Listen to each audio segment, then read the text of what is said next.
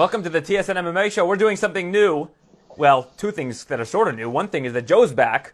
Happy to have Joe V back. this It's been, face. it's been like two two months since we've uh, since we've last talked. Well, it's nice to see you. Our hair's a little bit longer, a little different setting, but still that nice plaid shirt that I I missed for two months. Yeah, I wore it special for you. I figured. Uh, I know you did. You, you missed seeing the, the the gingham shirt. This isn't plaid. This is gingham. Okay, sorry. A little gingham But style. For Something's missing on your end. I got my coffee. This is our tradition. I hope You. I you got, got, no. I something got I got my iced coffee here. ah, Yeah. all right, all right. It- it That's looks- our tradition. It, looks like an energy drink, but I guess coffee technically is an energy drink. Now we're referencing a lot of things on camera, even though um, the show's going to be audio.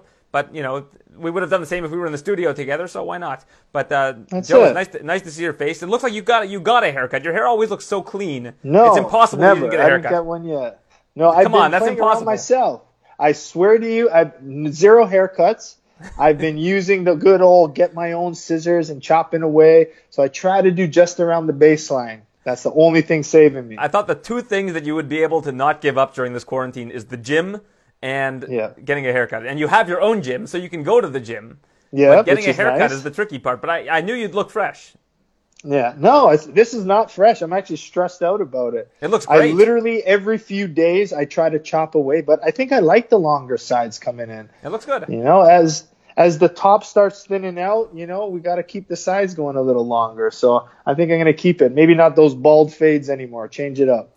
Well, I, it doesn't look like you've put on the quarantine 15, as people are calling it. Uh, Rob Font yeah. definitely has. I spoke to Rob Font yesterday. You should go on YouTube. Rob Font looks like he's like walking around at a buck 75.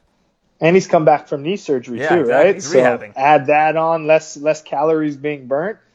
Yeah, they put that quarantine. Have you put on weight? What have you been doing? Uh, probably not much. My, my weight doesn't fluctuate much, even if, like, I haven't been eating better.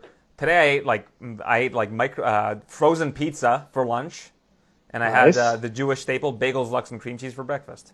So lots of All carbs. right. Not the Joe V A little salmon? Did you do the salmon Yeah, yeah. cream cheese? yeah, the lox, okay. yeah. Smoked salmon. All right. Yeah, it's good That's stuff. the that's that's the tradition. Yeah. So uh, why don't we talk a little UFC 249 because it, it was Yeah. one hell of a card, extremely Amazing. exciting, uh, and that main event. I mean, just I want you. I want to hear it from you. Justin Gaethje's improvements. Walk me through how he's changed from being a, a, a pure action fighter like he was before to where he's at now. Well, I think the biggest difference we saw with him is in those later rounds. And uh, you did hear the line Trevor Wittman say was like, take 10% off of the shot, which was the key line. I think that was the key takeaway from Gaethje. And um, it was just perfect to see him. And in the first few rounds, I honestly didn't think he did well because he was overthrowing his punches still, which he tends to do. But in that fourth and fifth round, he used the jab well, closed. I just thought he fought perfect in those later rounds, and I think his ability to use his jab, set up his shots was phenomenal. I mean, we knew it was going to be exciting. I, I just, it was great. I thought that excitement from start to finish. Uh, Ferguson brought it, even though I mean he had the broken orbital, and they just it lived up to the hype in my eyes. A hundred percent. I actually think it could have been more entertaining than that, but it was still incredible. Like, like if you were if you were to give a ten out of ten, I think the Alvarez and Poirier fights were a ten out of ten for excitement. This was probably more of like a nine point three out of ten. So it's still Yeah. still an A plus.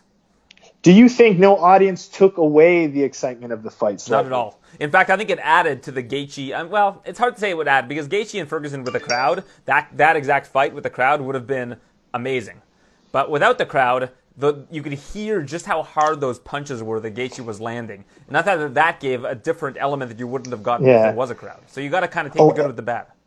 I got goosebumps every time you can hear the sound. And this is what people try to tell me like in kickboxing and being a commentator, one of the best things you'll get from being that close live is the sound of the impact.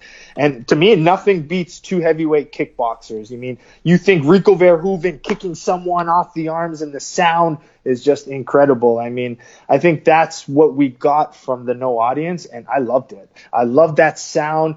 I, I got more of that feeling like when you're live and you're up close and you see someone almost get a knockout or one of those shots hit, like one of those Gaethje shots on Ferguson's head. If you see that live, like you almost cringe on how how that man is still standing. So I mean, I just you heard that extra impact and I liked it. Well, I have a feeling we'll probably see Glory in front of an empty arena at some point this year, so we'll really get to experience that when it comes to kickboxing. If you really want to hear last Yeah. strikes, is, is that in the plans? I mean, I don't know if you can even reveal that. It's probably inside information. Well, it, I think they're working on it. I think everyone, the whole world is seeing the UFC's whole protocol and the steps they're doing it. But just from watching a lot of the behind the scenes, it's just so much involved in it. And I think you have to be a huge organization to pull something off like this at this time. Yeah, the UFC it looked like they really um, put everything in place possible to make it a safe thing. I, you know, Dana White called the Jacare situation and the way they handled it a home run. I keep saying it's a triple. I think they did a lot of things right in that situation. Uh, but the reason why it's not a full home run, in my opinion, is as soon as Jacare comes in on the Wednesday and discloses that he has a family member that is COVID 19 positive, I think you scrap the fight right there and then. I think you put out a release and you can look like real heroes. You can look really good in the eyes of, uh, of from a PR standpoint. If you go out and you say, listen, a fighter of ours came. He disclosed that he was with a family member that had COVID 19. And out of an abundance of caution, we've decided to scratch that fight from the card. We're going to pay both of the competitors. Uh, but just in the interest of safety, we've decided to uh, take pr- uh, proactive measures in that case. Instead of making the guy weigh in, making him stand at a distance from uh, Uriah Hall at the weigh ins. Like, why do that whole song and dance when you know that there's a probability that he could be ba- uh, positive more than uh, the other fighters? I'm also curious how far in advance did he know? Like, if he knew this in advance, like, wouldn't this have been something to not even put him on the card in the first place? Yeah, well, I think what happens is, as you know, the fighters don't make a ton of money. And I think that they want to get paid by any means necessary. And if he would have called a week in advance and said, listen, I've got a family member that's COVID 19 positive, um, you know, maybe they just say, well, don't come. And then Yeah, he, yeah. he might not get anything as opposed to coming, weighing in. Now that he's made the weight, he's probably going to get his show money. Um, so he, he gets paid basically by not having to fight, but at the same time, he might have, he might have jeopardized a whole bunch of people. Uh, that being said, he drove to the event from Orlando. He wasn't on a plane, so that that's a positive because that could have been a real disaster if he was like on a plane Yeah. with a bunch of people.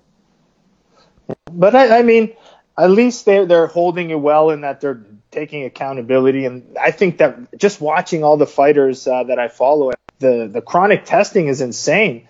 The fact that these guys have to literally get the swab down the nose, you know, every day. It's it's they're doing the right steps. I mean, you got to give Dana White and the UFC a lot of credit the way they're handling it. And I think a lot of the stuff they're doing is more for the illusion of um, the audience showing that they're doing it. Like how they can have the commentators in the opens talking next to each other, then have to separate for the fights. I thought that was a little, a little odd. But uh, yeah, I, I honestly and truly forgot that there was no crowds at one point. Um, from a production standpoint, the blacking out of the audience, so you don't even know they're there. But I think the sound elevated the quality of it, and I still think it's weird hearing corners trying to give instruction with muffled masks and and that kind of fun stuff. But I don't know. I, I thought overall it was perfect. Well, you've got Arlovsky. You've got Arlovsky on the card this Wednesday. Do you think they have like a twisty swab that they can use to get up that nose? Yeah, that was my other thing. Most fighters have deviated septums. Like, how are they getting the nose in? Like, there's no way now, especially after Calvin Kattar's fight. Like, they can't stick a swab in that nose. What are you doing? You know that game at the X where you have like the, the thing that goes around the uh, I guess it's the rod that goes around the thing and you, And you don't have to touch it Yeah, that's thing, like what yeah. that's like the, what you need to do with Arlovsky's nose. You got to make sure you're getting getting around all the curves. Uh, what, what's it like with you if, when you when you do those games, carnival games, and you lose? Do you get really angry about that?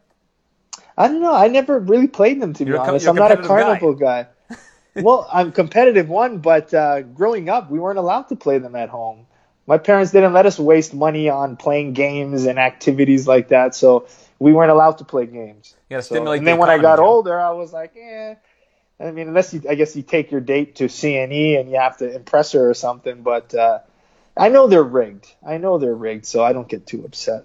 Joe, you got into a ring with other men and and tried to beat them within an inch of their life. I don't think you need to play carnival games to impress women. I'll try. All these, all this working out better do something. Jeez. Look at this guy. He thinks. Look at that. Look at that face. Look at look at those arms. You think that you Come need to on. you need to, to do carnival games to impress women? I, I need to do car. I need to step up my carnival games. Uh, I actually used to operate the carnival games at Wonderland. I think we've discussed that before. I can see you have the. I think you have a good voice for it. Yeah, but this was like 16 or 17 year old me. It's not the same thing. Uh-huh. All right. So there's your calling.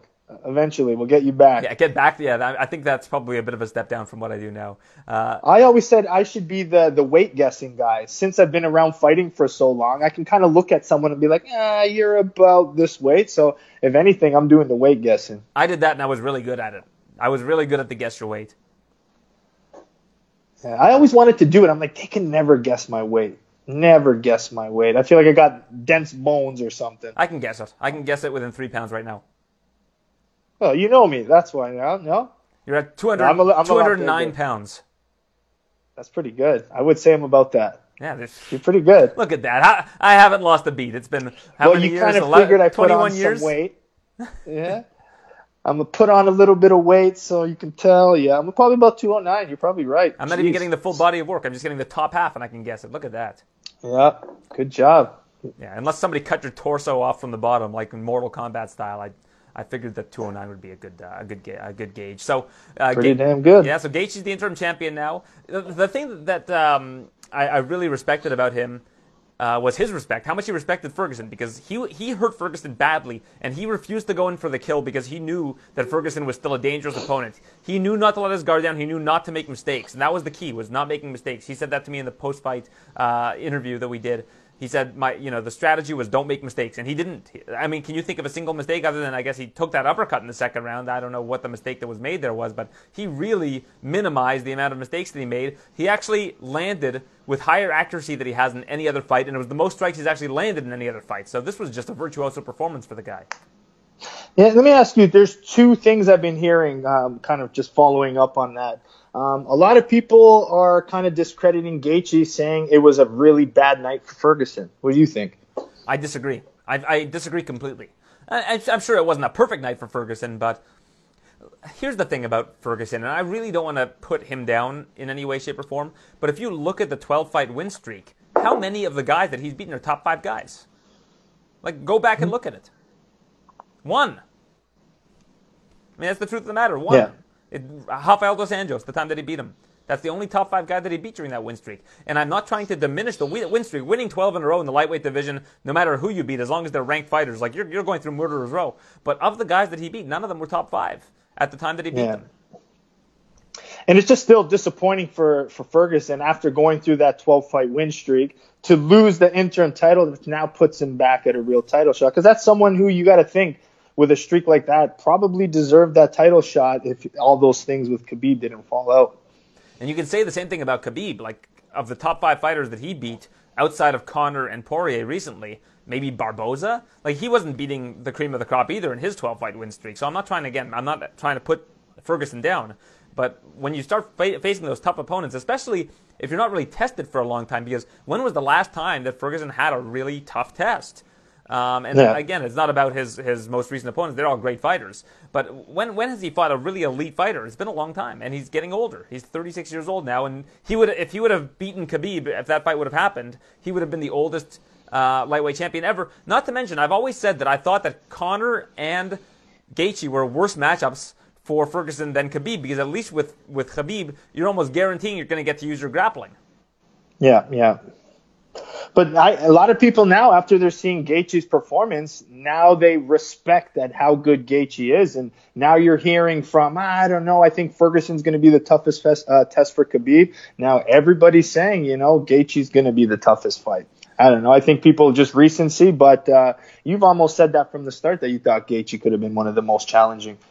Yeah, and I still think Ferguson's a, a better, uh, worse matchup for Khabib than Gaethje. Honestly, I, I, do. But at the same time, I think that if Gaethje can keep it on the feet for even a little bit of time, and Iaquinta was able to do that with lower wrestling credentials than Gaethje has, Gaethje hits just a lot harder than Al Iaquinta. You don't see Al Iaquinta scoring like one punch knockouts like Gaethje does. Gaethje's got yeah. bricks in his hands. So if he can keep the fight on the feet for any duration of time, he's always going to have a chance. And look, his power translated into the fifth round. That's when he got the finish.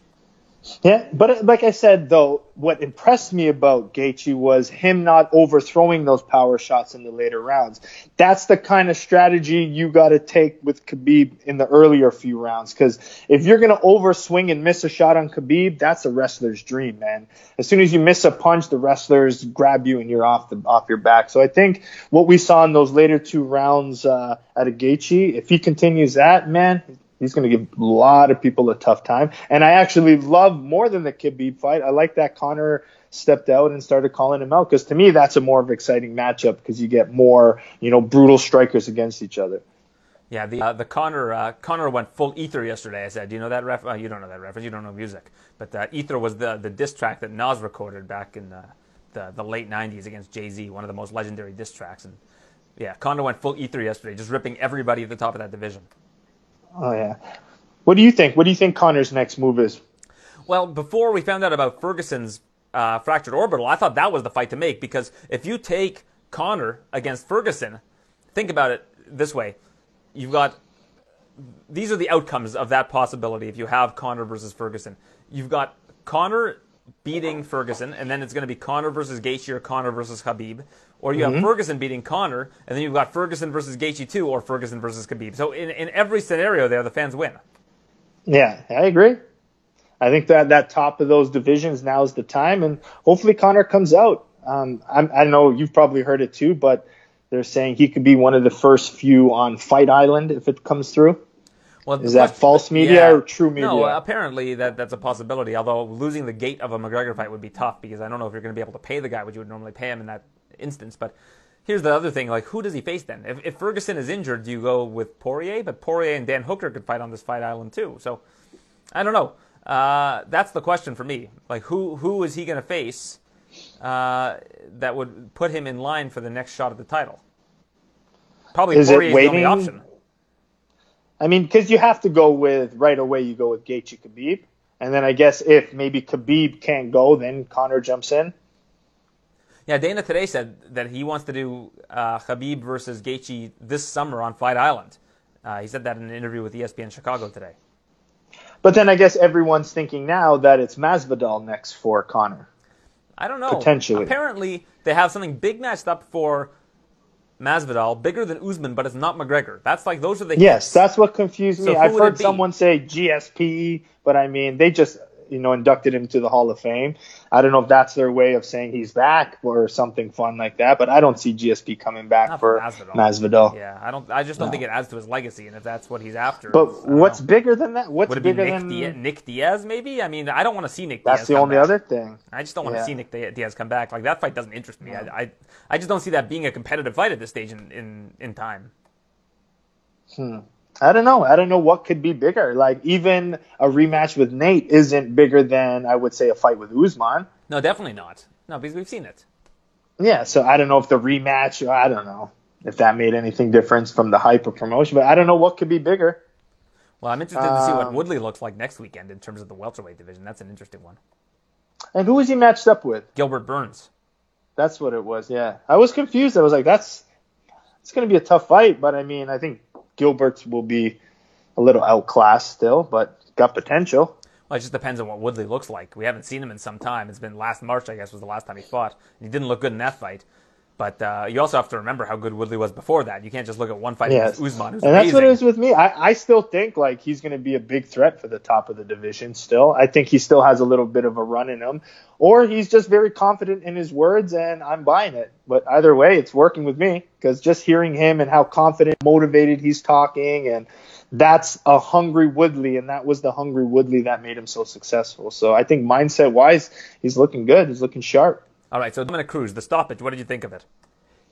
I didn't mind the stoppage, to be honest with you. I thought um, his body language, the way he was getting shot, as a spectator, I didn't mind it. If I'm Dominick Cruz, I'm upset.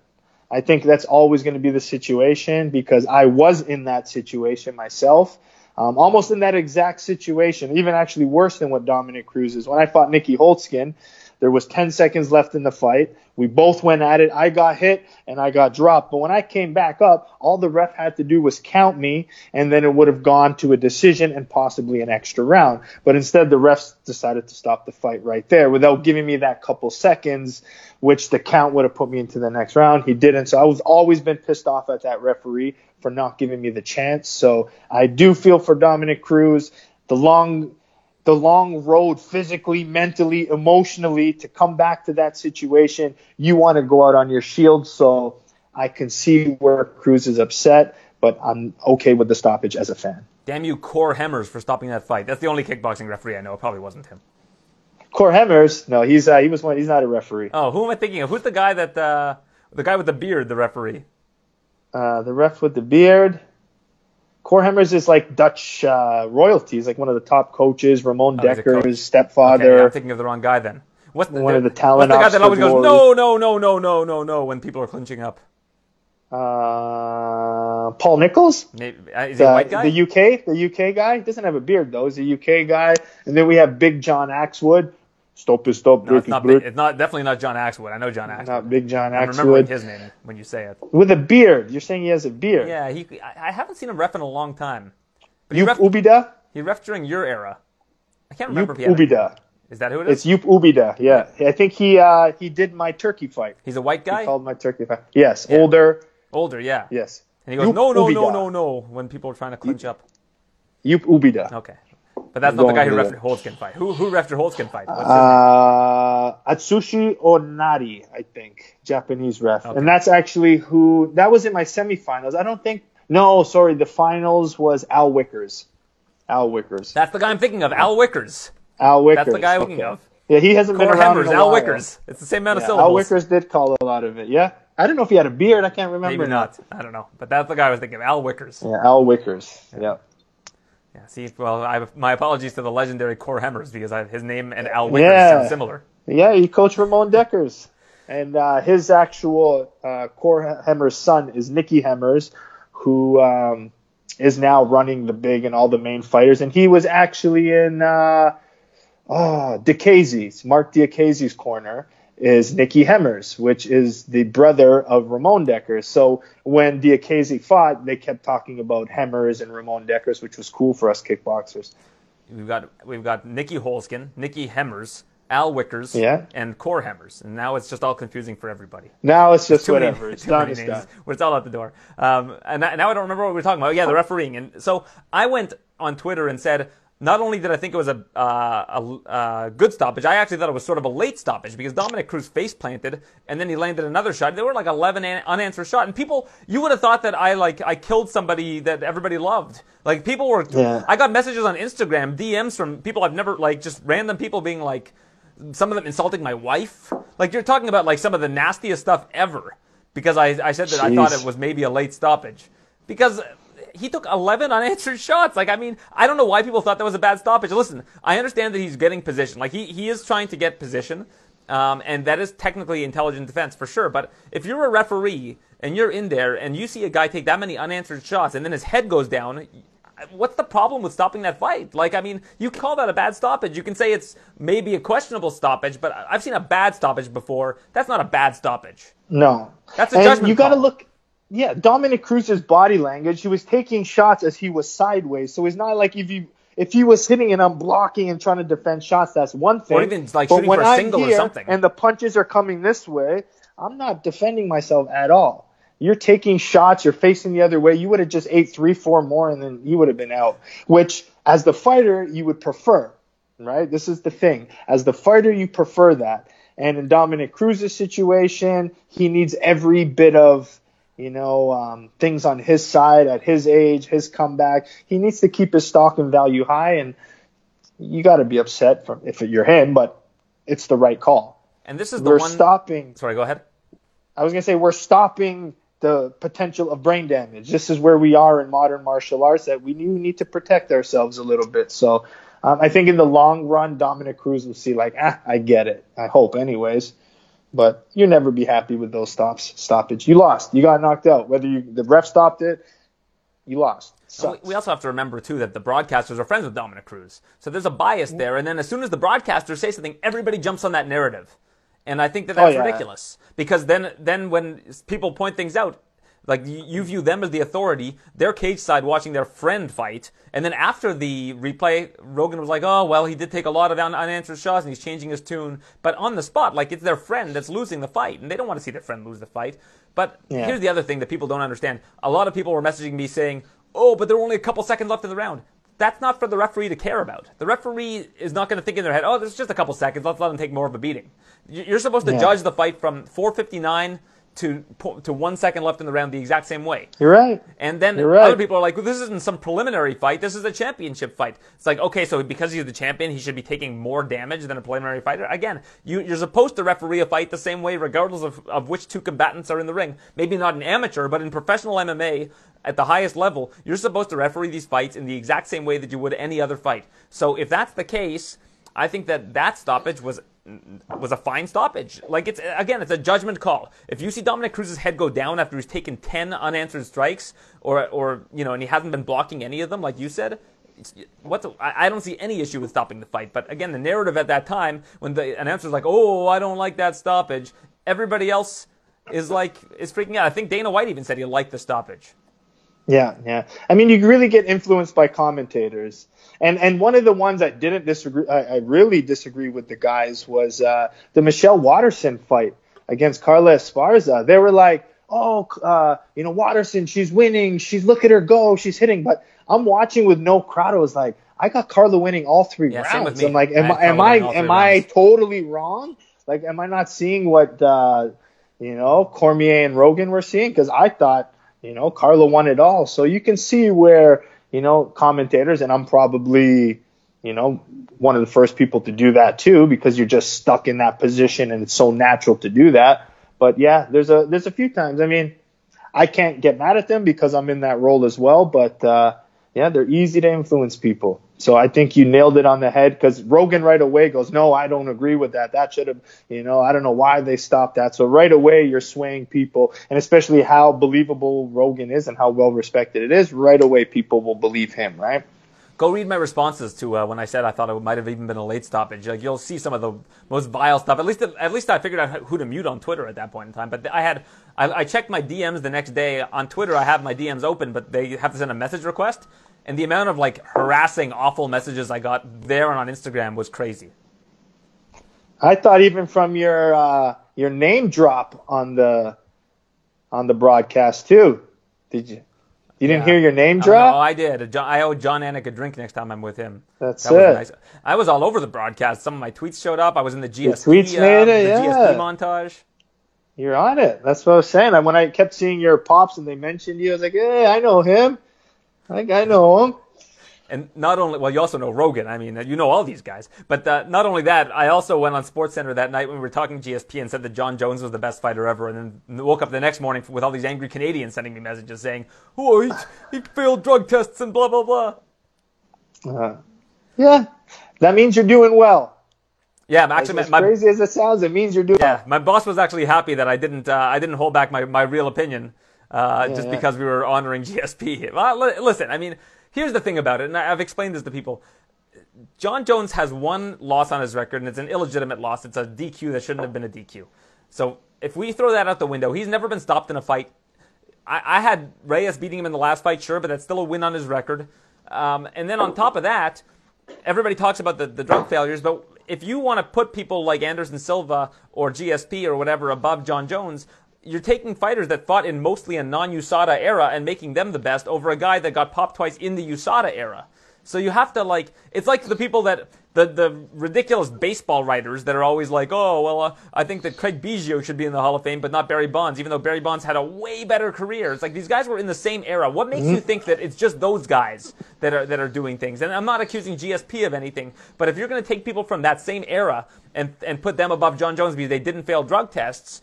And, and everybody knew when they were going to be tested for drugs. I think that's a ridiculous thing to do and a ridiculous argument. But at, at this point, since we don't know, I think you, I, I, it's unfair, and I, I agree with you. But I think we just have to assume that they were clean. All right, All you of can't them? say In, in that era, do?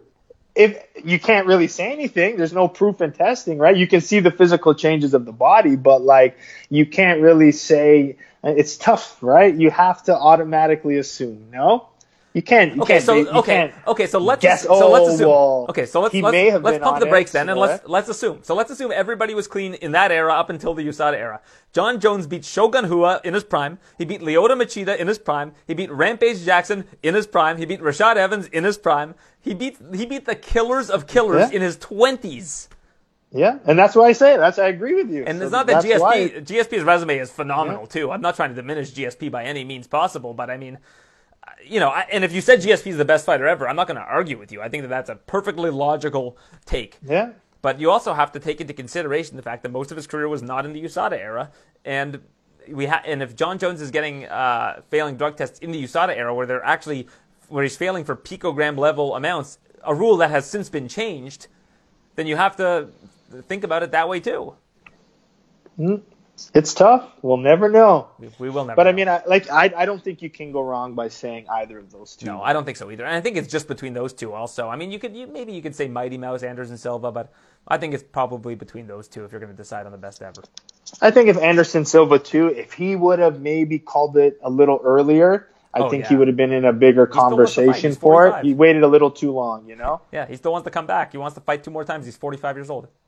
Money, like I mean, looking money over legacy, which I don't mind. I mean, support his family, put them in.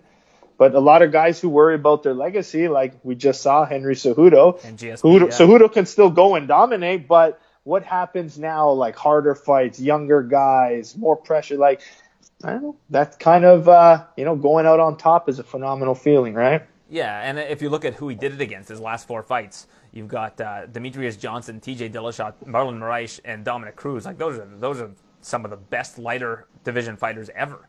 And then he also wanted to fight Aldo. If you can you imagine if he added Aldo to that afterwards, like those those five guys in a row. And yeah, I mean the funny thing is, I I, I wrote that um, I think that Demetrious is the consensus best flyweight ever. Dominick Cruz is pretty much the consensus best bantamweight ever. But if you look at the body of work that Henry Cejudo has, he might have a better resume than both of them and might be perhaps the greatest lighter weight fighter of all time since he did work in both divisions.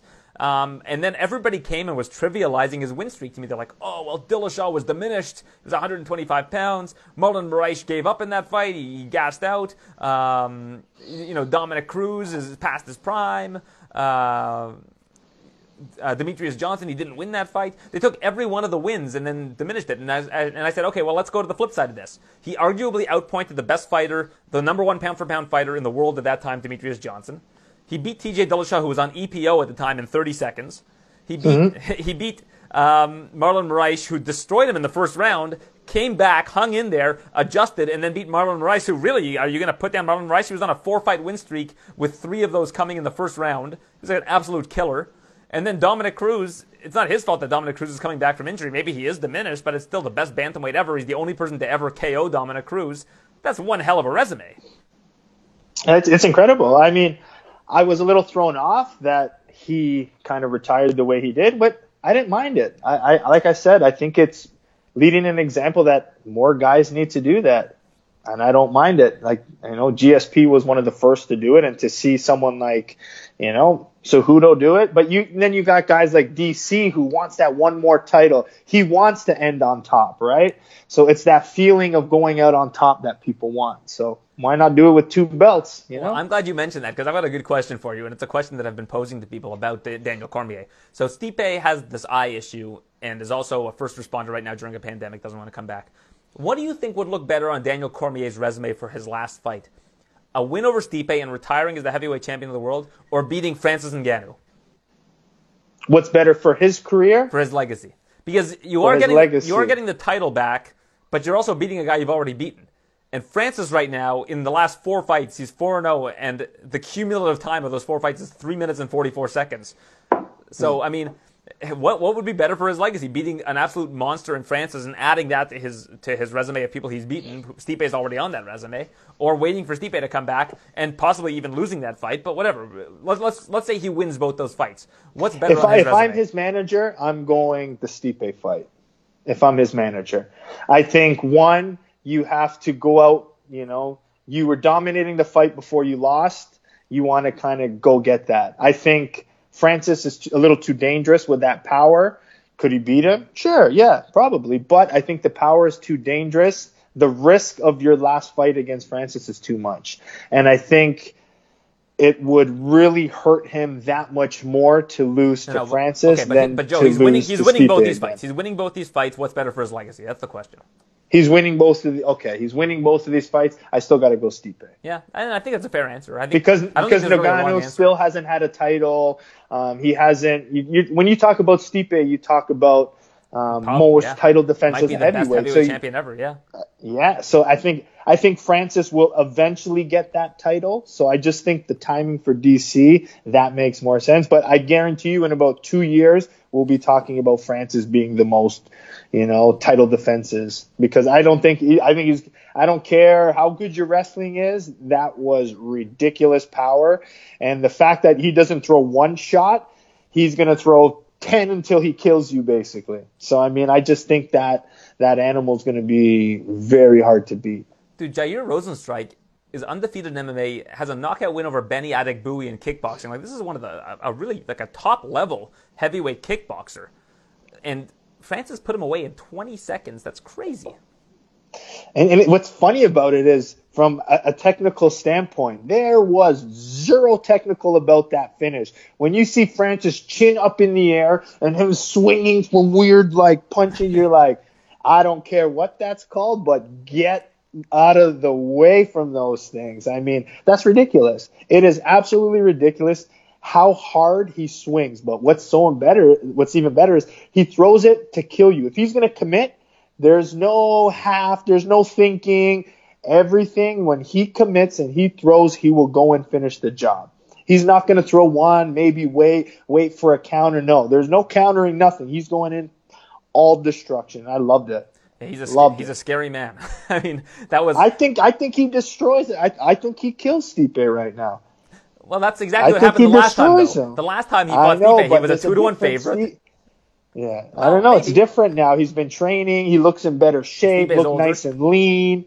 You know, I don't know. He's working hard. He's got the pro, the institute behind him with his, you know, proper cardiovascular training, the proper nutrition. I don't know. I can't see, you know, him being beat anytime soon. Calvin Kattar, your guy, he was at Bazooka Kickboxing for this camp. That's it. What a win Loved for it. him! And that elbow in slow motion looked like it was in regular motion. I mean, that that was one Oh. hell of an elbow. Yeah, I mean, it was just his timing, and I mean, when he was fighting too, it was like uh, I was writing down all these notes. So this is why I knew we're on the same wavelength. I was writing notes of things he was doing well and not well because after the fight, we'll go through it now. We'll kind of improve. We need improvement. So I was writing down notes, and I wrote beside it like boxing because a lot of going into this camp, I wanted him to mix his kicks, and I was studying, practicing. We watched. Uh, I even got to watch some of the sparring leading up. We made adjustments, corrections. So I wanted to see a little bit more kicking. So I'm happy he landed the low kicks, but. Uh, I wrote on the notes, mix elbows with boxing, and then all of a sudden, literally two minutes later, boom, he got that one and he got that wicked finish. So yeah, so I got to give me a 10 second break, oh, did you spill something? I dropped coffee. Well, Joe, you spilled some coffee. We're back. Um, Tyson Chartier, the coach. Do you, do you think in the corner he made that adjustment and, and told him to start throwing some elbows? Uh, I think a lot of the adjustment came from from Tyson was uh, they weren't happy in that first round because Kelvin was getting pushed back a lot. You know, was getting hit, getting caught at some moment. But uh, they made the right adjustments within their corner, and uh, once they did, you saw the difference. Right? You can see the good coaching that he had because once he started pushing forward, he found the right hand, things started changing. But again, I totally understand um, where you know, Kelvin was moving a lot more in the first round. Uh, When you hear about Jeremy Stephens, how powerful, how powerful, he's going to knock you out. He's known for all of this. So you have to respect that. So that's why Kelvin was moving a bit. But once he felt the power and Kelvin started moving forward, it was over. It was beautiful. And Stephens has like a lot. He has a lot of losses in the UFC, but only three by uh, knockout finish. So so good on uh, good on Calvin for being one of those uh, to be able to do it. It's a tough tough night for um, Alliance MMA with him and Cruz both getting finished in that those fights. Yeah, I mean, ah, it, it's tough, but I mean that fancy footwork. It, I mean, it's great, it works, but nothing beats power at the end of the day. You know, power, power goes a long way. So move all you want, everybody's got that plan, as Mike Tyson said, till you get hit. So to beat that movement, they fought power guys, and it really affected them. Yeah, a lot of it is precision. Also, I mean that's uh, that's what it comes down to as well. And we uh, let's talk a little bit about the rest of the card. Uh, Bryce Mitchell. I don't know if you saw that fight. Uh, incredible. Yeah, I got to watch it. Yeah, what's it, Thug Nasty? Yeah, Thug Nasty looked nasty. I mean, Charles Rosa is a legit black belt in, in jiu-jitsu, and I mean that looked it looked like he was fighting a white belt. And how he kept attacking the twister. Well, maybe not fighting a white belt because a white belt would have tapped easily to all of those different things. And after the fight, Bryce Mitchell was asked, "Did you think that Charles Rosa was going to tap at any point?" And he said, "No, Charles Rosa is really good." yeah. Your tweet popped up in that fight, I believe. That was one of your tweet popped maybe. up you were mentioning imagine if it was two twisters back to back. Oh yeah, yeah, that would have been something. Two back to back twister. That'll never. That would never happen again. It was. Cl- yeah, that would never happen again. That that's would like never that, That's like all the the uh, the Von Preux chokes. You might see a Von Preux choke uh, tomorrow night in the co-main event with Oleinik? Von Preux versus versus uh no versus Rothwell because Von Preux uh, against heavyweights should be able to, to land those Von Preux chokes a lot easier because a lot of these heavyweights don't really have the wherewithal with grappling, and that's why he was so successful yeah. in light heavyweight. Imagine at heavyweight, it's like Oleinik, like you mentioned with the Ezekiel chokes. Against heavyweights, you can pull that kind of stuff off. Yeah, I mean, I can't imagine how big uh, oh, uh, what's that? OSP. OSP. I was, I was gonna say oh, I was gonna say GSP. He was 240 this at, morning. He looks like his old linebacker self from college. Your book is confusing me. Right by your head, I keep looking at GSP, and then I was trying to say OSP on the other side. Yeah, I've got NYC, NYC, head. and GSP and MSG. So I keep looking at GSP and, and UFC. Like, is it OSP or GSP? Lots of three three letter uh, so abbreviations. OSP is going to look like a monster because he's got those thick legs, big glutes, good power. So he's probably going to look like a monster, like a Rumble Johnson almost. Yeah, he looked he looked really big today on the scale. That's for sure. Um, so tomorrow night, Anthony Smith taking on Glover Teixeira main event. Two very nice guys uh, and two very very high level uh, light heavyweights. Uh, do you have any sort of feel on this one? Uh, I think it's going to be all Anthony Smith, to be honest. I think Anthony Smith gets the finish. Anthony Smith has been uh, something of a legend killer at uh, light heavyweight. He has that win over Rashad Evans, Gustafsson, um, and now you've got uh, this particular matchup against Glover Teixeira, and also Shogun Rua. So he's just running through these uh, these legends of the, the light heavyweight division that are kind of past their prime. I just yeah, I think Teixeira is a little too old for him now. I think um, I just think he's more near the end of it. Yeah, he's got the power and the strong wrestling, but I think Anthony Smith's too tall, too sharp, too powerful, good use of his range and his strikes. I think he gets the job done. I think he gets a finish. And we had uh, Anthony Anthony Pettis versus Cerrone. Cerrone looked good again. I mean, I know he lost that fight, but uh, that's a fight that you know he was an underdog in, and I think he should have been an underdog in. Uh, Pettis looked really good too. Uh, these are guys that are still kind of hanging on, but I thought that you know calls for Cerrone to retire are very premature. I think that he can still beat a lot of guys in that division. Yeah, and I mean Pettis, I, I don't see him as a welterweight. I don't. I just think he was a little bit bloated. You can see in his in his definition in his stomach. I don't think it's the best division for him. Um, I think Cowboy looked a lot bigger, but uh, it's just that the eye. Have you seen you know, Pettis um, in person? Uh, no, I, he's a, I maybe a, once. once I maybe. Like he is a tank. He must he must yeah. walk around at two bills now. Like he's a big dude now. Yeah, but seeing him in the ring, he didn't look great to me. He looked like chubby. He looked out of shape, you know? Like I, I was a natural welterweight and like I would walk around 190, 195. But I mean, I wouldn't see him as my size even when I was competing. I just looked at his stomach and it looked looked out of shape to me, if yeah, anything. He, he, does look a little pudgy, I guess, at 170, but we're used to seeing him so defined at 155. Yeah, but what I was saying about Cowboy, I love that that he had the eye of the tiger back. You know, like you saw him like mean mugging, looking like he he wanted to fight. It wasn't about let's play games. Like he came to fight. He, he really did come to fight to to make up for that last performance, and I thought he did well. I mean, I wasn't really sure who I thought was winning the fight, to be honest with you. Um, I I thought Pettis uh, during the time won the fight, but because uh, I know a lot of people were you know thinking Cowboy won. Yeah, for sure. Uh, it was it was nice seeing uh, Cowboy back back in action for sure. He's uh, he's he's again still looks like he can win some fights. So. Uh, good, mm-hmm. on, good on him. Uh, well, Joe, we got some interviews to get to. Um, I want to thank you for your time, and uh, I'm going to throw to two of your buddies. We got uh, Calvin Kattar and Rob Font on the show. Hey. Yeah, and uh, followed by Sarah Morris, who's fighting on Wednesday night, as well as uh, Anthony Smith. So uh, thanks to everybody for tuning in. Uh, and Joe, uh, I appreciate your time. Maybe we can chat later in the week. I'm going to get another one of these out before Saturday's cards. The UFC's putting out cards. We're going to put out podcasts. That's it. Get it going. I'm pleased to be joined now by Calvin Kattar. Great win over the weekend against Jeremy Stephens at UFC 249. So you're back in Boston. what was the flight home like? Uh, flight home was was wasn't too bad, but it's never fun breathing through the mask, like I was saying, with a broken nose. Yeah, it doesn't sound like a whole lot of fun. So, did they did they test you for COVID afterwards, like after you fought? No, so they they just tested us previous to the fighting, and uh, we all came clean. So yeah, that was pretty much that was it. I was curious about the logistics of how they would get a swab up your nose after what happened in the fight. That's a good question. It's never fun to do right after the weigh-in either when you lose like I don't know 10, 15 pounds and then gain it right back and then stick that thing down your nose. It's, and then they give you the five second countdown like you want to know how much longer. Yeah, that doesn't sound like fun. I, that was the one thing I would have loved to cover this event, but that's the one thing I wouldn't have wanted to do. Was that was those swab tests do not look like a whole lot of fun. No, but I, to tell you the truth, you always, I think everybody uh, wants to know if they have it or not. So that was Uh, where else are you going to get a COVID testing? Uh, uh, but everyone's got their suspicions, and then even now with the allergies coming out, people are getting headaches, and you know, just yeah, crazy time. Yeah, my wife has allergies, and she kept getting worried. And I was like, "You haven't gone anywhere. You're not going to get COVID nineteen from being in the house." Yeah, but once it gets in your head and you want to get tested, it was it was a nice reset, reset to know that I haven't had it and that I don't have it. So, uh, yeah, it worked out. The replay. Have you watched the replay of the elbow? I have. Yeah, yeah, I got a chance to see it that night. The slow motion replay looks like it's in regular motion. They, that that's the speed and precision you you delivered that with. Yeah, maybe if I don't hit that exact same timing, then maybe I, you know, um, maybe I, I, don't get the same shot on my nose, but maybe I don't get the finish. And so, uh, fuck it. To me, it's a fair trade off.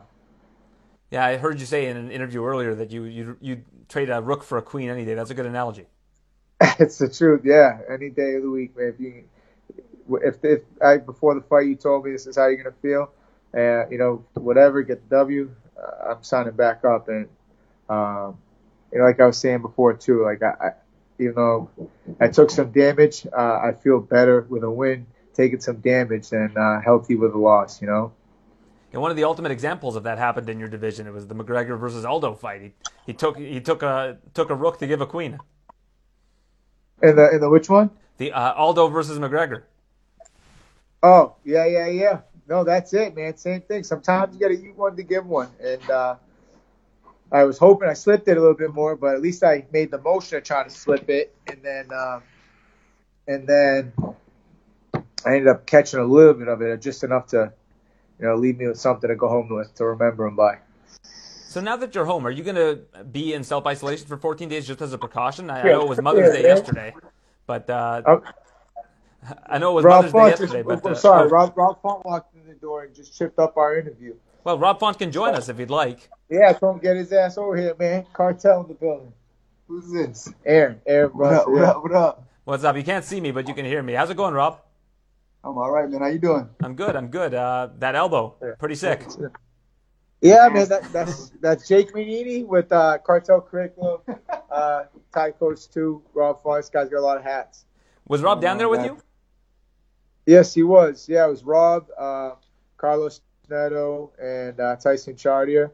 But um, been working a lot, hit mitts with my, my buddy Jake Manini, and, and then you know Bazooka Joe out there helped me out. Uh, just just getting a lot of Thai work lately, and was was happy to at least throw some Thai shit this time. Definitely do some kicks and some elbows. that teeth was clean. The low kicks were there. You look sharp, man. Yeah. Rob, what's the latest How's with you? Yeah, this shit. It's I'm, I'm, I'm hanging in there, man. There's a lot of uh, PT right now, and just uh, you know, just got a uh, just got back with this guy, so you know, I'm just hanging out, tired. You're rehabbing an injury, it. right? Am I right? Yeah. Yeah. Yep. So what was the injury? Uh, my right knee. And uh, what's the recovery time like on that? Um, shit, I'm looking like probably December, fighting by December. Oh wow! So this is a long-term thing. July. Yeah, yes, I feel good. Won't be that bad. It'll be a couple months off, but it's not that bad. How did you suffer the injury? Um, second round of my uh, my last fight, uh, when I fought Ricky Simon in the second round, I, uh, I blew it out, completely Calvin, tore it out. Calvin, I'm sorry and, about uh, this, but Rob's Rob's basically just he's he bogarted the entire interview. No, I'm just asking him questions. No, now. please, just, it's good. I think he faked the injury just to get off Saturday sparring, personally. but but you know, it's like I said, trade the rook for the queen. He's like, no, fuck it, man. At least I won't have to spar Calvin every Saturday, you know. Yes. I'm not, I'm not, I'm not sparring no more after those Yeah. elbows, man. No, we're on that Jordan shit, man. We keep talking shit to each other, level up. each day in the gym. We gotta raise the level of competition in the gym, you know. You were the one. You were the only one in from Boston that got the job done this weekend. That that's uh, that was a good look. I'm happy to at least get one for us, man. I know how it feels to go three and zero, and I know how it feels to go zero and three. So, uh, you know, just take take these good moments when they come, and, and just ready to get back to work now. Rosa's in Florida, but do you train with Yorgan De Castro at all? Uh, yeah, every now and then we saw him down at uh, Lausanne's for a little bit, but um, but no, I, I haven't uh, haven't seen him a bit other than fight week, and we were rooting for him, man. But um, yes, it's it's tough, man. Fight night sometimes. You know, I know he broke his, his foot in the second, I believe. That got that got to suck. You know, stayed in it, toughed it out though. So uh, just didn't get the W, but yeah, happy to get one home for us, and uh, and hopefully you know the rest of those guys will bounce back.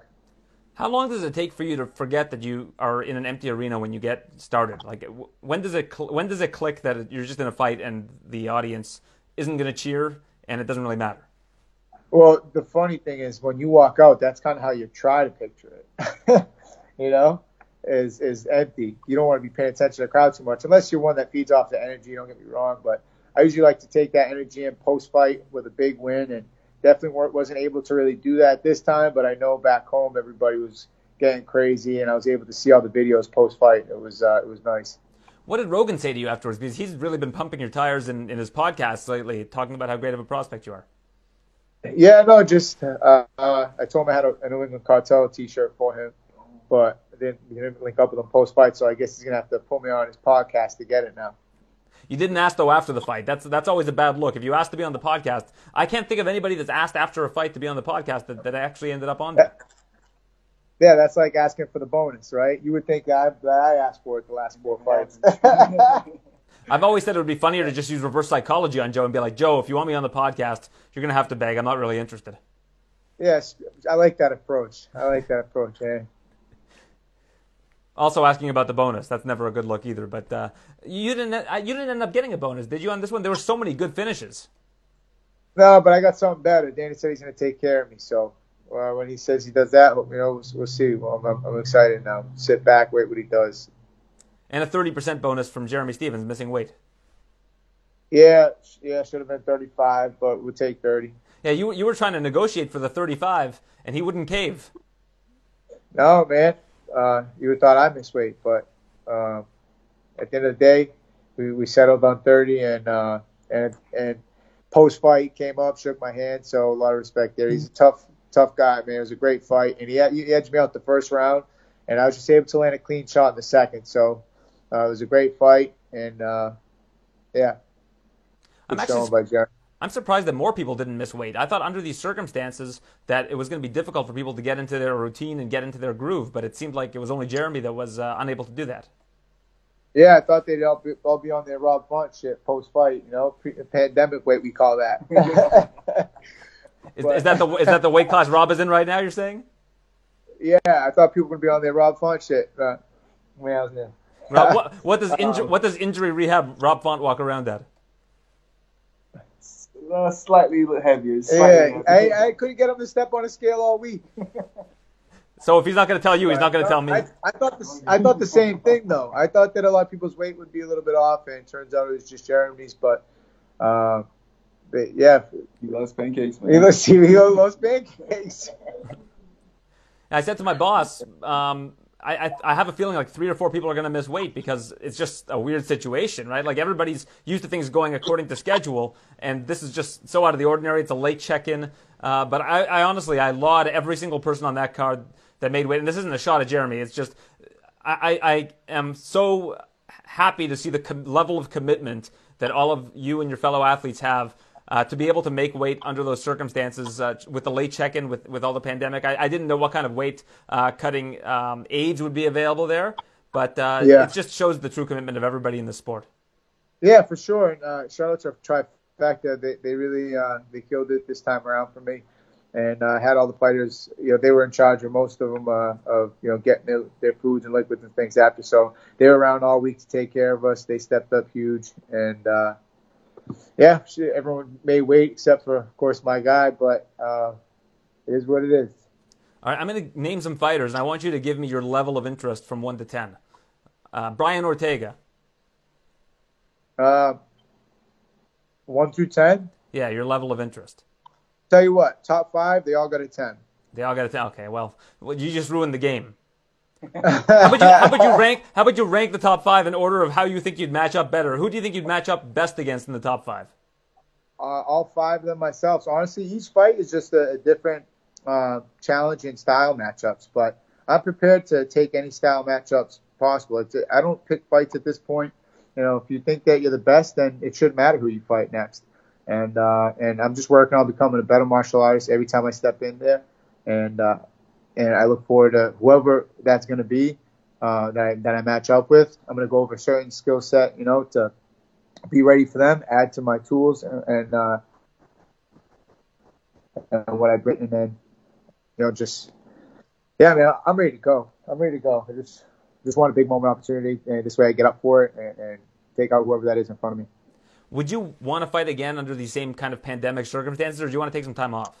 That was a lot of shit, but um, but I really don't. Yeah, I'm, yeah, but but at the same time, it kind of get me fo- it kept me focused through everything, you know. So I like being at work with the idea of having a kid. Yeah, it's a gift and a curse, straight up. Um, but I feel like I definitely am getting out of this pandemic better than when I went in, and I want to ride that momentum into a busy 2020, man, and finish the year strong. Hopefully, at that point, my boy will be making his uh, his comeback. Maybe we'll get on the same car. That'd be dope. So, have you seen your mom since you've been back? Yesterday was Mother's Day, and I know that after traveling and all that, it might be safer to just self isolate with the people that you were with. Is that what you're planning on doing? Yeah, I was trying, but she wasn't having on that. So here I am. I don't blame her. I wouldn't want you to come over today either. It's just, uh, you know, I've got a family here to take care of.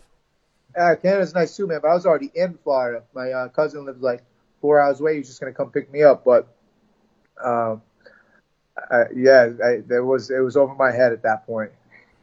All right. Well, hopefully you guys come back to Canada soon. Work out with Bazooka Joe. Come and uh, come to the studio. We can do an interview. But of course, we need uh, all of this coronavirus stuff to blow over before that happens. Uh, and of course, we're hoping that that's sooner rather than later. Yes, sir. Looking forward to it, man. We'll have to get up uh, out there in Canada next trip. Awesome, guys. Thanks for your time, Rob. Nice seeing you, man. Corona weight all the way. I'm I'm I'm in the same weight class as you, my brother. yeah, that pandemic 15. Coming off of a one-year absence from the UFC, it is Anthony Smith returning to the cage. You know, Anthony, you fought six times over the course of two years. You must be getting antsy. I am. I am. I've never been off this long. Um, and I, and I think that I, I think I get better uh, the more often I fight. You know, the more the more times I run out there and and you know I get out there, I fight. We come back, we kind of we all brainstorm and figure out what I did wrong, where can we fix it, take a little bit of a break, and then get right back in there. Uh, I, I tend to grow faster that way. So uh, I'm just excited to get back on the horse and and just get back to doing what I do best. Now, I'd ask you if you're worried about cage rust, but a lot of people take 11 months hiatuses from the sport. I'm guessing that's not a concern for you? Well, this is the longest break I've ever had. Uh, I've never been out this long before, so uh, I'm not a huge believer in ring rust. I'm I'm, I'm sure that it's possible, I, I, but like, for me, you know, I'm, I'm constantly training, and I know that it's different when you do it. You know, when you're going game time speed. Uh, but uh, you know, I'm, I'm always in there, and, and mentally, I'm never out of the sport. So I, I may take a round to just kind of get my feet back under me and and and let that adrenaline get, come down a little bit. But I, I think I'll be okay. One advantage you have is that this fight's been booked for some time. It was supposed to happen in your home state. Unfortunately, it's not going to happen uh, in Nebraska this time around. But how long were you in Denver for? And when the coronavirus pandemic started to really uh, get the national attention, is that when you headed back to Nebraska? Well, I did the I, so initially because I've been out so long, I planned a, a much longer training camp than I typically than I typically do. I'm always training, but as far as the actual camp, when we really ramp it up, uh, I typically only do six or seven weeks because uh, I don't really take breaks. So I'm always in the gym, so I don't really need the extra four or five weeks to you know to to get back in the flow. Uh, and that's what a lot of guys do. They, it takes them three or four weeks to even get in decent shape to do a camp, and then they finish their camp. So I never have to do that because I'm always in shape. But uh, this time I was doing like a 10 or 11 week training camp, which is a lot longer than I'm used to. So I did the first, I did the first three weeks in Kansas City with James Krause. Uh, I did the next three weeks in Denver uh, with Marc Montoya, and then that's about the time that the the, the pandemic kind of shut everything shut everything down. Uh, so I just moved the whole training camp here, um, and so the, you know that's what we've been doing. Do you drive to all these places? Like, how many clicks do you get on your car in a year?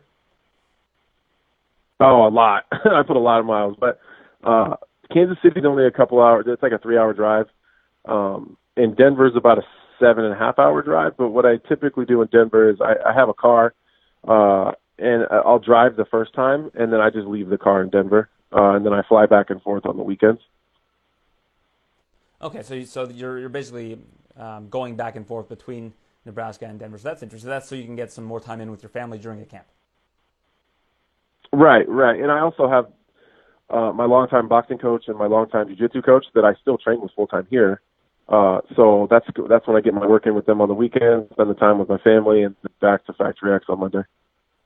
You've always been a proud family man. I know that when you were going to take a prolonged break uh, from the UFC, it was because you wanted to get in more time with your family. You had a pretty scary incident happen with your family in, in recent weeks. Can you walk us through that?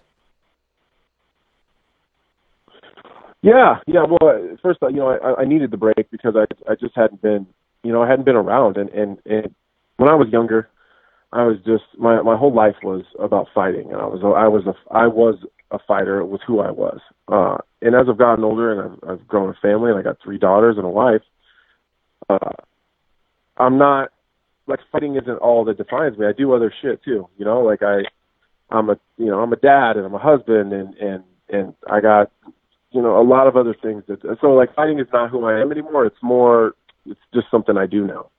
Uh so I needed that. I needed that time. Um and I got and I got plenty of it, that's for sure. Uh so uh and as far as my house, you know, we we had a you know, we had a home invasion. Uh it was about four in the morning. You know, my wife woke me up uh in the middle of the night, you know, kind of you know, panicking and, and slapping me on my chest saying, "You need to wake up. There's someone in the house."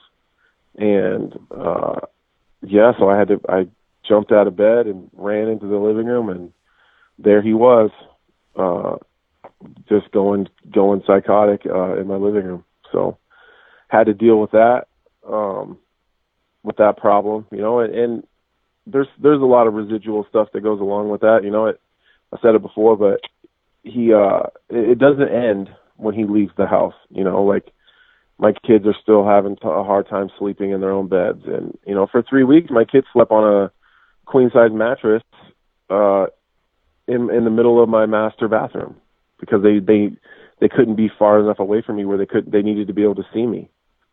Uh, and you know, we're we slowly transition them back in their beds, but they're still they. I bet five out of the seven nights of the week I wake up uh, and and all my kids are in my bed. So I mean, it's it's a process. You know, where they're they're speaking to counselors. Uh, you know, elect you know electronically or or or you know like the like through Zoom or or whatever. However, we've been doing it, and uh, you know, we'll get through it. They're tough, man. They they don't have a choice. They they got to get through it. You know, and that's uh, that's just how it is. Yeah, there's a terrible situation, a terrifying situation, and you know, people often joke and say, "Oh, he broke into the wrong house. It's a mixed martial artist house." But for you to wake up in the middle of the night like that, like this is different than preparing to go and compete. I mean, it's just a it's a nightmare for any human being to have to experience that with their family, for their family have to, to have to go that through that. And like you mentioned, the residual effects on your children. I'm sure even you, your wife, uh, your mother-in-law, I believe, was there as well. Uh, it just must be harrowing. I'm really sorry that you had to go through that. Yeah, you know, you know, and that's and I and I don't I don't hold it against people that say it. You know, like when they hear about it, like, oh, you know, the guy uh, he broke in the wrong house. Like, yeah, yeah, you did for sure. But like, I still have to deal with it. You know what I mean? Like, and I get it. Like people people that don't know me as a person, and and they only see me through through the sport. And the only time they see me is pre-fight, post-fight, and and and they're being a savage. That's not who I am. Like if you ask anybody that knows me, I'm the girl dad, and my kids pick on me. And you know what I mean? Like, I'm the one that like I'll walk through the living room and, and my kids will just attack me, and then they're just throwing me on the ground. Like I'm the big softy that has you know, that uh, like my kids had me wrapped around their finger, like, I, so I know that like people are like, oh, he handled it for sure, no problem. Like I'm not that like savage killer that everyone thinks that I am, uh, 24 seven. Like I am that person when I have to be, but like when I'm home with my family, like I'm the biggest sissy dude. Like my kids are just they just straight disrespect me. You know what I mean? This is Just this is how it is. But uh you know, it, it's it's it is different. It's way different. And it, it, like when we're fighting in the octagon, this isn't a life or death situation. You know, like could it be? I guess. You know, if we really wanted to, to dig deep in the weeds, but like, you know, I woke up out of a deep sleep to a psychopath in my house and like ran into the dark, expecting to die. Like there's there's shit that goes with that in your in your brain. You know, like some of it you can twist it into a positive, and some of it you can you you can't. But like in a, in in in a in a span of seven minutes, I ran into the dark, expecting to not run out of it and expecting to die, and then made a decision that I was going to kill a man in my living room. Like I had to make that decision on the fly. Like I don't know if you've ever been in a situation where you have to like mentally prepare yourself. I have to I have to plunge this balloon into his neck because he has someone else here that's going to hurt my family and I can't fight them both. Like it's a fucking crazy place to be mentally where you're like you've made amends with it and like justified it in your head like I have to do this. And fortunately, my wife says, "Just wait, you know, like no, no, no, no, no. Wait, if the other guy comes, then you do what you got to do." But like in that moment, that's where I was. Like so I ran in ready to die and then ended up 5 minutes or 3 minutes later ready to kill a man. Like shit just doesn't go away when he gets arrested and it's in cuffs and and then and then we all just get back in bed and go to and go to sleep it doesn't work like that you know so like like again like i said you can you can twist some of it and and make some of it positive in your head uh you know that that all right that's cool like everyone has a fight or flight response and you never you can never actually know what that response is going to be until you're faced to that moment and and i guess we found out what mine is and and i'm proud of the fact that I ran into the fire uh, for my family and, and not away from it. But at you know, at the end of the day, it'll mess with your head.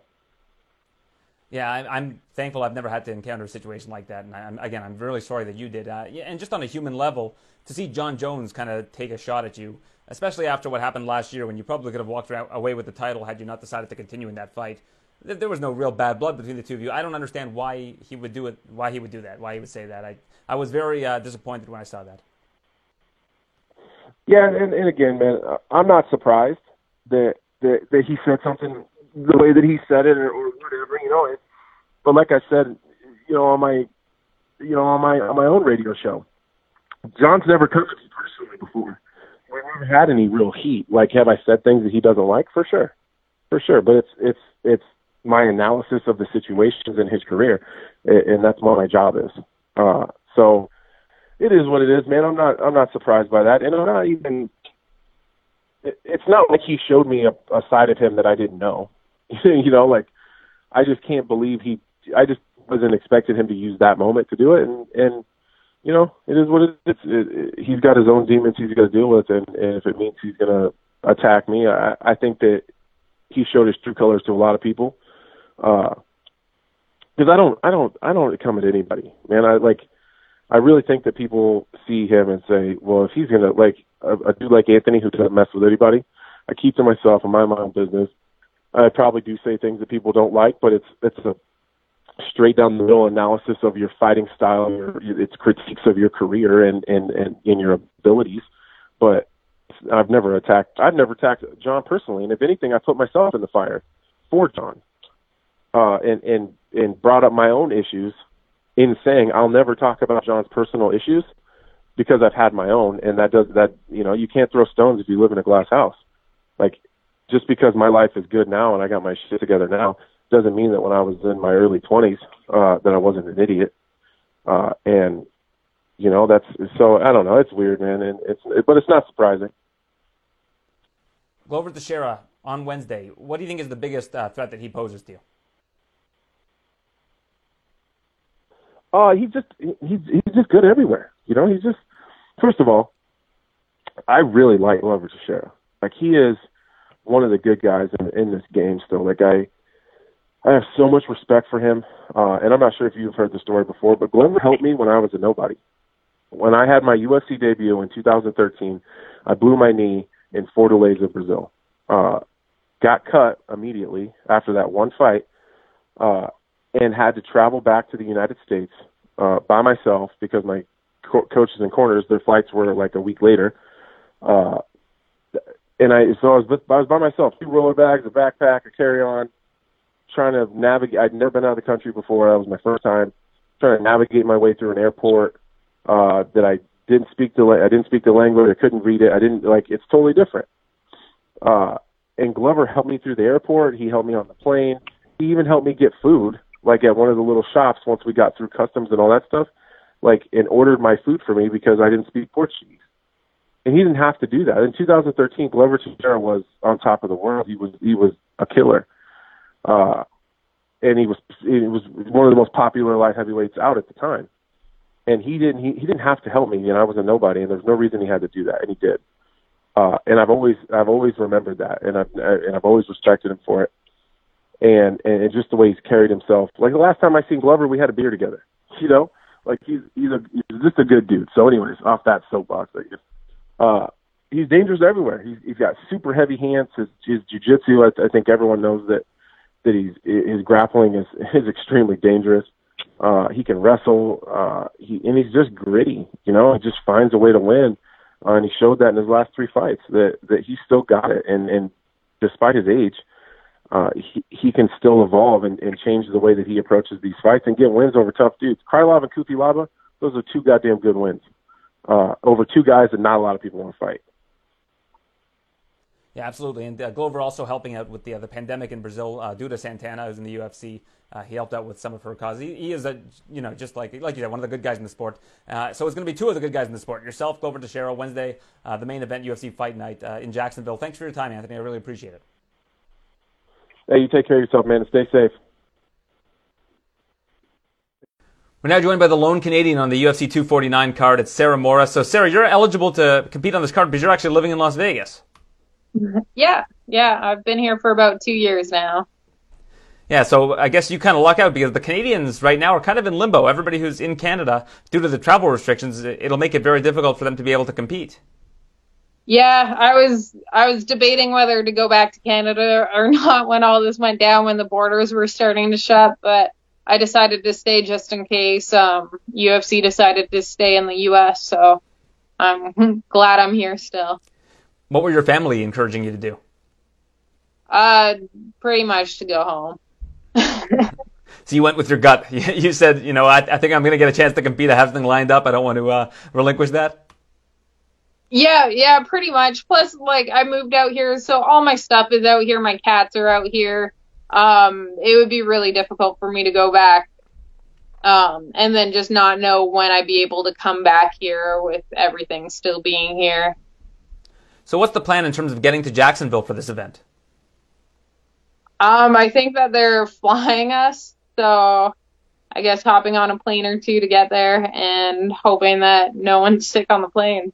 So they're chartering a jet, I guess, for the fighters from Vegas. Um, I'm. I think they're just booking regular flights, as far as I know. Okay. When you said they were flying you, I got I got a little bit confused. I figured they must must have access to some sort of jets here, but I know that the airlines are still operating. Yeah, yeah, they are as of as of right now, at least. Your opponent, Sijara Eubank, she moved up from the flyweight division. Now she's at uh, 135. Do you think you're going to have a pretty good size advantage over her in this fight? Um, I know I'm taller than her. Um, I'm guessing she'll be maybe a little more bulky than me. I'm sure she's probably put on size to um, make it a little more comfortable for her to be at 35 rather than 25. But um, I'm I'm ready for her to be smaller than me, for her to be bigger than me. I don't care. I'm ready. What's it like to have your bouts pretty much canceled and then back on and then canceled and uh, not knowing where it's going to be? What kind of a roller coaster is that for you? Um, I've kind of been joking that it's been like when I was on TUF because like they started out with like, oh, there's going to be no crowd. I'm like, oh, that's like TUF. But then TUF was actually like, um, if we win, you're gonna fight first, and then we won, and then they didn't pick me to fight first, and then they're like, you'll fight next time, and then I didn't fight next time, and then it went like four or five weeks before I actually fought. So this kind of like is bringing me back to TUF days. And I mentioned, uh, sorry, I read in an article that you'd mentioned that uh, training, I guess, in, in your at your house is reminding you of when you first started out in MMA and you were training out of a garage.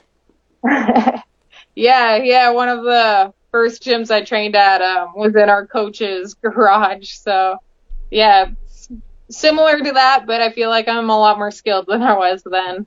So this is basically just taking you back to your TUF roots and your uh, your original MMA roots. Yeah, it's like yeah, my whole career is getting flashed before my eyes right now. It seems. so uh, when it comes to uh, this particular matchup with Eubanks, what do you think is the biggest uh, threat that she poses to you? Um, I think she's gonna come out strong in the first round. Um, and I think she's she's got muscle. I think she's got a hard overhand right. Um, so I'm expecting a lot of power, especially at the beginning.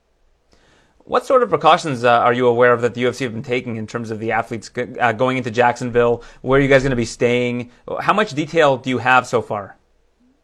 Um, I pretty much just got an email yesterday specifying some of it, um, saying that they're going to specify even more once we're there. Um, so far, I'm being told we'll get tested daily while we're there, or medical screened, or something along those lines. Um, daily, and it looks like the hotel will just be for fighters and corners and UFC staff. I think. How many concerns did you have, I guess, about that, about what the protocol was going to be, about where you were staying, or are you just so focused on, on the bout that you don't really care that much about all of those other things? You're just hoping that they're going to do the right thing.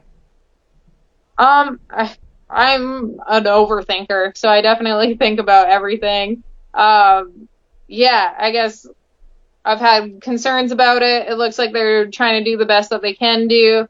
Um, and I guess we'll just see what happens. So do you have a lot of nerves then for this fight as opposed to different ones just because of the outside factors? Um, I, in a way, like especially like when I was supposed to fight earlier because there was so much more up in the air. Going to California was, um, a bigger hot spot and there was also like a lot more rules with the governor involved. So it seemed, it seemed like a lot more up in the air and a lot more cutting corners than this is. This at least from what I'm told, is like the governor's involved and everyone's okay with it. And I don't know. I've, I've, I guess I've come through it all and now I'm just, I'm ready to fight. I'm ready to get it over with. I'm ready to eat. I'm ready to get that win. Do you be, do you like being an overthinker? Because at least every scenario that you think about, you, you have a chance to kind of confront it, talk yourself through it, and then I guess come up with a, a solution for how things are going to play out. Does that help you at all? Yeah, I think so. I I like to be prepared for everything. So yeah, I think about everything, every situation, every outcome, and how I'd handle everything. And then um, when it when it actually comes up, um, I'm usually prepared for worst case scenario, although that doesn't usually happen. So it, I'd rather be prepared for the worst and it not be the worst than not think about it and then not know what to do when shit hits the fan. What kind of involvement uh, does USADA have in all of this? Um, I've only seen like probably what you've seen online that they're gonna try and be there for it or something.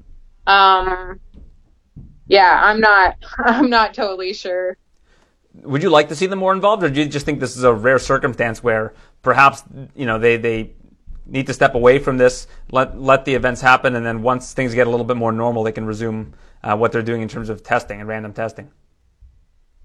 Um, I, I guess I see both sides of it. Um, a lot of these people that test us with USADA are, I think they're all nurses. Um, so I do see that they could probably be better used in other situations. But at the same time, I think people that cheat are going to use any advantage that they can. So um, if they're unable to test or if they let people know that they're unable to test, I think a lot more people are going to start using banned substances. Yeah, it certainly is a unique circumstance. Uh, well, Sarah, thanks for this. I appreciate it, and uh, best of luck against Sijara Eubanks, UFC 249, the only Canadian representing the Great White North on the card. Thank you.